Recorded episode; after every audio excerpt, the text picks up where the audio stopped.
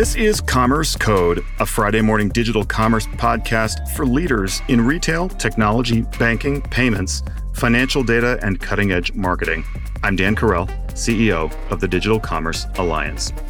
We'll start with this week's news in digital commerce.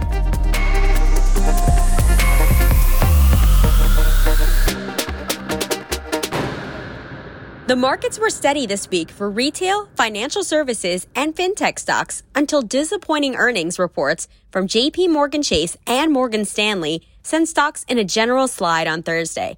JP Morgan Chase shares dropped over 4% on news that it was setting aside significant reserves in expectation of loan losses. Morgan Stanley shares slipped 1.6% after its profit slumped 29% in the second quarter both banks missed analysts' forecasted earnings per share. Bitcoin continued to trade around the $20,000 mark. In a surprise move, on Wednesday, the Bank of Canada raised its benchmark borrowing rate 100 basis points. A 75 basis point rise was expected. The move adds fuel to speculation that the U.S. Fed could make a 100 basis point move at its next meeting. Currently, a 75 basis point rise is generally expected. The next federal Open Markets Committee meeting is slated for July 27th. The Labor Department on Wednesday released new consumer price index data showing 9.1% year over year inflation, a rate not seen since the early 1980s. The White House released a statement arguing that the high rate of inflation did not reflect reduced gas prices, but experts in markets were unconvinced. This rate of inflation, especially if combined with other strong economic performance numbers, could lead the Fed to pursue an even more aggressive campaign against inflation, at the risk of inducing a sharper economic slowdown. In this edition of Commerce Code, using digital tools to make home improvement better, a conversation with Danielle Putnam of the New Flat Rate.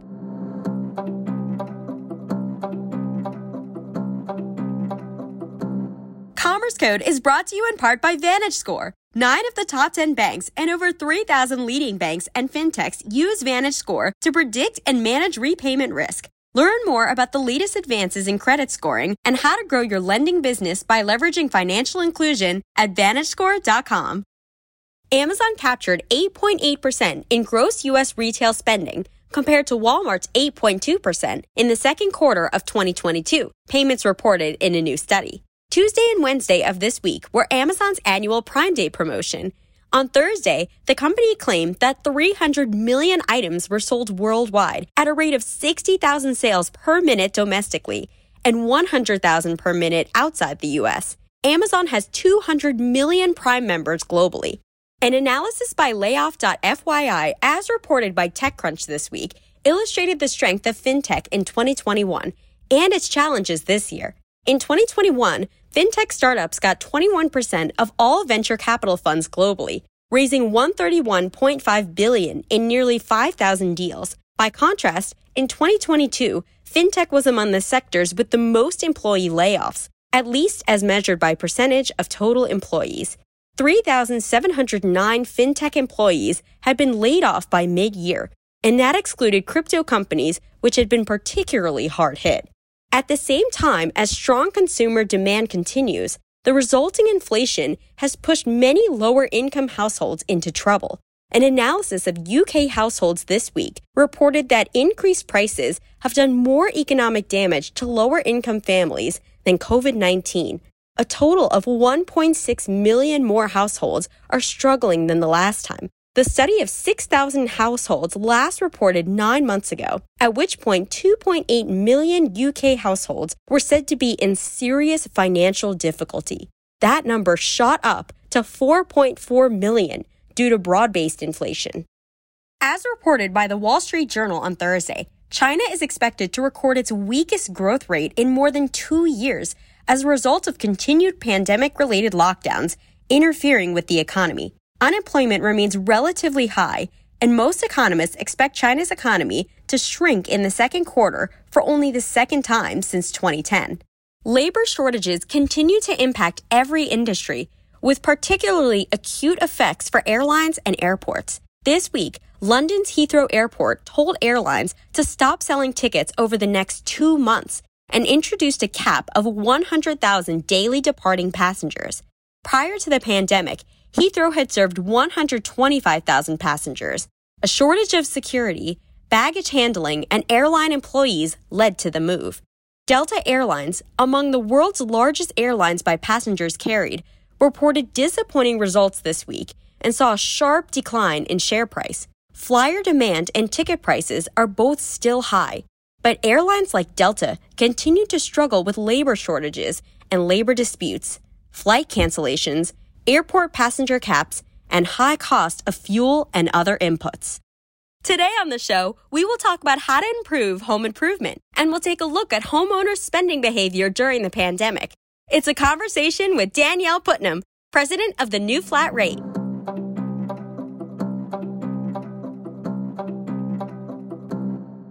Danielle, thank you so much for joining us today on Commerce Code. Where are you joining us from? Hey, Dan, it's great to be here. Thanks for having me. I am joining you from Dalton, Georgia. And if you didn't know it, Dalton is the carpet capital of the world. And I'm sitting on, I'm not sitting directly on carpet, but I'm on a carpeted floor, I will say. So I don't, it sounds like there's a non trivial chance that this carpet came from Dalton. Well, look, um, Danielle, you have created a menu pricing system for the skilled trades. I imagine that would include the people who installed my carpet lo these many years ago.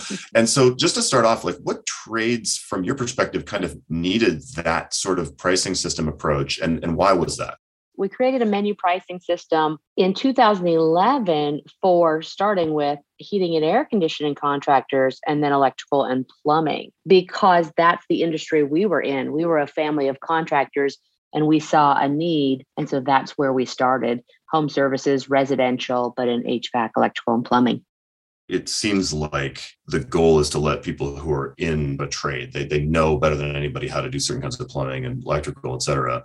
It's to allow them to focus on their technical skills and not have to worry about the pricing, the, the finance, the, some of the sales aspects from your perspective, what are some of the main things you do to make this work for the skilled trades and to make what you're doing for them really valuable?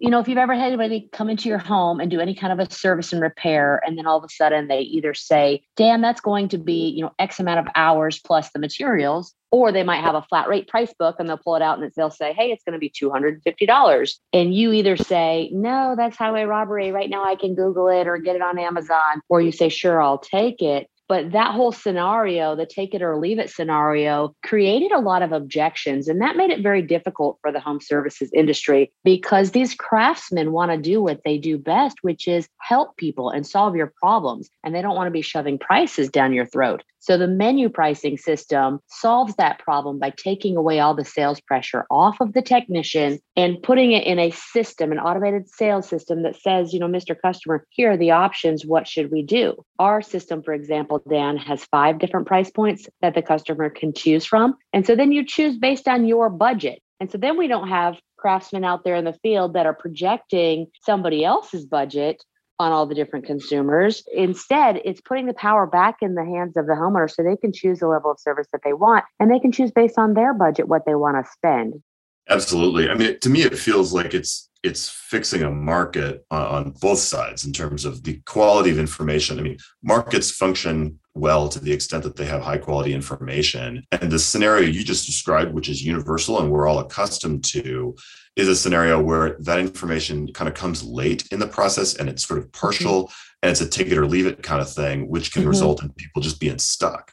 It does. They get stuck. Then you have buyer's remorse. And then a spouse comes home or a partner and says, you know, why did you spend that much money today? Well, that was the only option, or, you know, whatever. It creates all sorts of negative scenarios. And then you also have the contracting business, the boss back at the office saying, hey, why can't you increase those service tickets? Why can't you bring more money back? And that's pressure that's really trying to turn the tradesmen into salespeople as well. The pressure to get those ticket prices up. And that pressure was causing a lot of problems because the technicians won't sell. They don't want to sell. And so that whole problem, it was a cycle, a terrible cycle.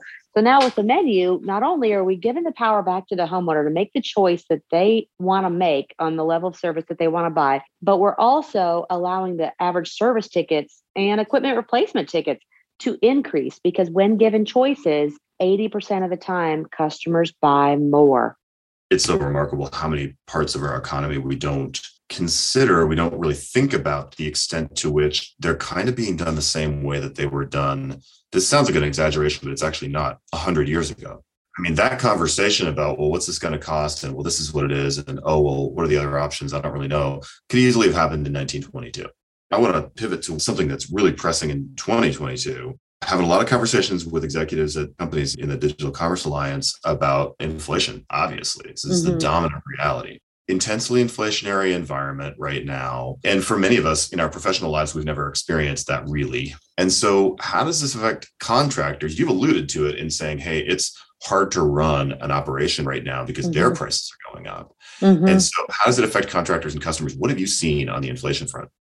Dan, this has been difficult over the past year and a half we've had to increase the back end prices for equipment material by 34%. So, for example, when a contractor comes out to service something at your home, if they're using the new flat rate, the material and equipment pricing have went up by 34% because they had to because of supply and demand and we've had a ton of supply chain issues in the industry and so now even if they can get the parts the prices of those parts and the equipment have gone up so much. So, like I said, 34% in the back end. So, that has affected everybody, and customers are having to spend more money. But we have actually noticed the buying habits have stayed the same, as in when given choices, you know, 80% of the time, people are still choosing to buy more. You know, it's actually been an excellent economy for I'd like to say majority of contractors over the last couple years because people have been investing in their homes and they are spending money there you just described at some level the whole global economy. If you ask people at an opinion level what they think of the economy, they have a negative opinion. When you look at their behavior,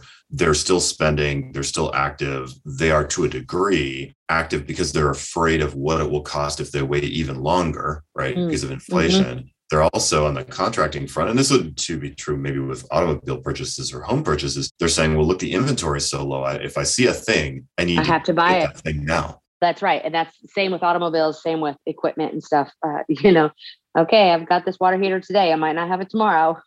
So I'm interested in coming back to what you've done with the new flat rate. And I just because I think to, to me, you know, market activity and, and structure and, and kind of just mechanics of markets matters a lot in terms of how we trade with each other. And I'm wondering about loyalty and customer loyalty. Do, do you have a point of view, I guess, on whether having that transparency of pricing helps with customer loyalty is evident impact. And what are sort of the benefits to customers too of this?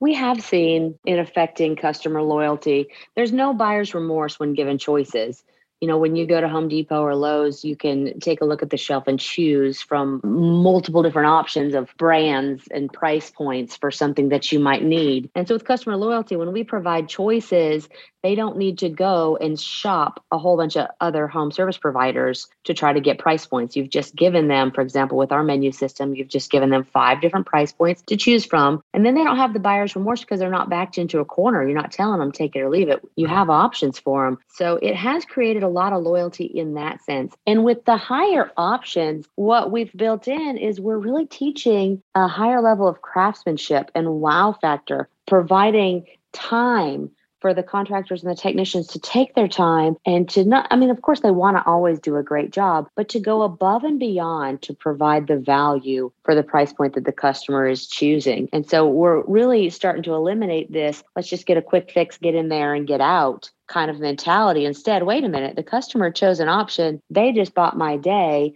Let me take my time and fix everything connected with this area of the system, all the parts and components, so that it's working like new again and the customer won't have this inconvenience again. And so that as well has really helped with the loyalty side. I'm assuming that you see people these days choosing the higher level options where maybe you could think, well, they'll choose the cheaper stuff these days because of economic uncertainty. But I think you've already said mm-hmm. folks are, are willing to spend the money. Is that what you see? Yeah. And that has surprised us you know 80% of the time they're going to choose the higher options and that's a lot you know it's easy to project as humans oh you know they might not have money or they don't have a nice car in the driveway and here we project a budget on somebody and everything about that is wrong you know and we do it in, in a lot of industries and we can't judge because you don't know what somebody's budget or priorities are. And so this takes that out of it and consumers are still spending. And 80% of the time they're choosing those higher options because that's where they want to invest their money in right now I have many more questions I could ask, but Danielle, I think we've covered the essentials and I'm grateful for your time and your insight into how consumers are operating here. Obviously, to learn about what you've done in the market for skilled trades with the new flat rate, but also just some insight into how consumers are behaving right now, which is an essential input for everybody in business, I think, to understand as we move into the next, you know, the second half of this year. Dan, it's been a privilege. Thanks so much for having me. Thanks, Danielle. Coming right up inflation, consumers, and the impact on digital commerce.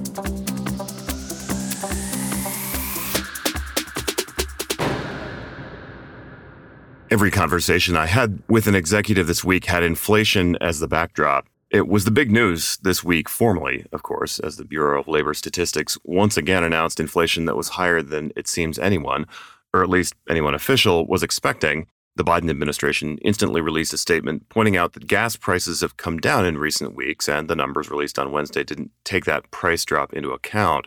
But nobody seems the least bit inclined to count on that explanation to allay inflation concerns.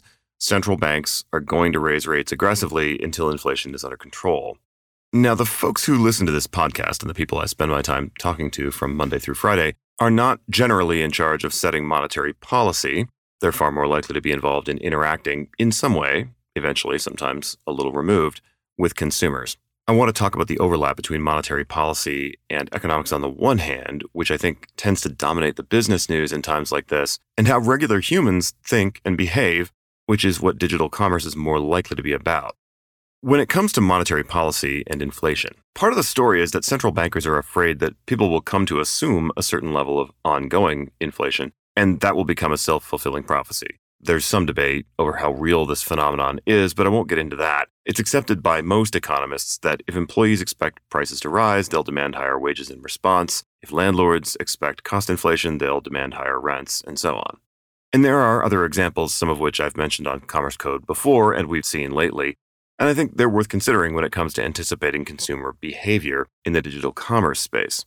One of the things, for example, that contributed to the spike in housing prices was the observation that every month you waited to buy a house, you could add an extra chunk to the cost of buying that house since people expected prices to continue rising. House buyers flooded in and they attacked whatever was available, eager to buy before prices got yet higher. And this, of course, had the effect of making the prices go higher. Cars were the same way. We just did it. We just locked in a car and said, we'll take it. We didn't bother to negotiate on price since they can sell that same vehicle several times over for the sticker price. And the only reason it's selling for sticker is because most manufacturers don't allow their dealerships to sell cars for more than sticker. Basically, because sticker is too low. Here's a point I want to make about both these examples, and an important distinction relative to other spending categories. First, there needs to be a belief in scarcity. And it really is just a belief. It doesn't matter if there's really a shortage of houses or cars as long as enough people think that there is, and the scarcity will be reinforced as people buy with the assumption that there's scarcity. Second, there needs to be urgency.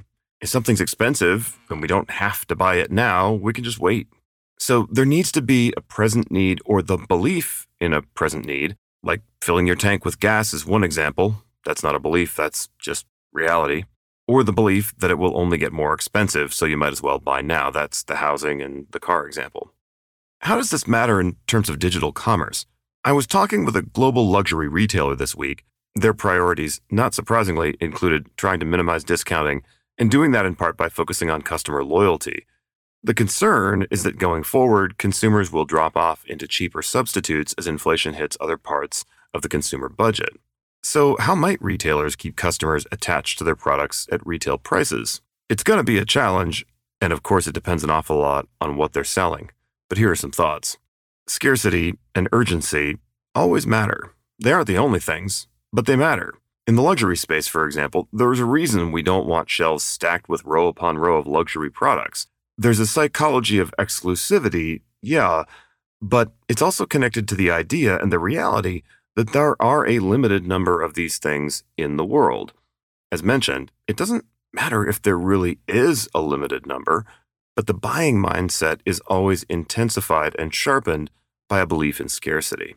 And urgency, well, urgency and scarcity go together. Nothing says, well, I could come back and maybe buy it tomorrow, like shelves full of product, whether that's real shelves in the bricks and mortar context or more likely, some visualization of product or resource availability in the online context. So, urgency, driven a little bit by the belief that there might not be anything there tomorrow. We're in a world where prices are high, and high prices are begetting higher prices. And we are rapidly flipping into a world where, because of all that, consumers might be ditching expensive offerings, looking for bargains, changing their attitudes towards spending money. I expect merchants and other players in digital commerce to pivot pretty quickly to an approach that emphasizes urgency and scarcity in an effort to preserve margins and to keep customers close. Commerce Code is a weekly podcast of the Digital Commerce Alliance, the premier trade association advancing the future of commerce. Check out our website at digcomall.org. Help us grow Commerce Code by sharing it with your colleagues and old friends from business school. And rate Commerce Code on your podcast app. We'd love your feedback and topic ideas. Just drop Dan Carell an email. You can reach him at dan at digcomall.org. On behalf of DCA, have a great Friday and a great weekend.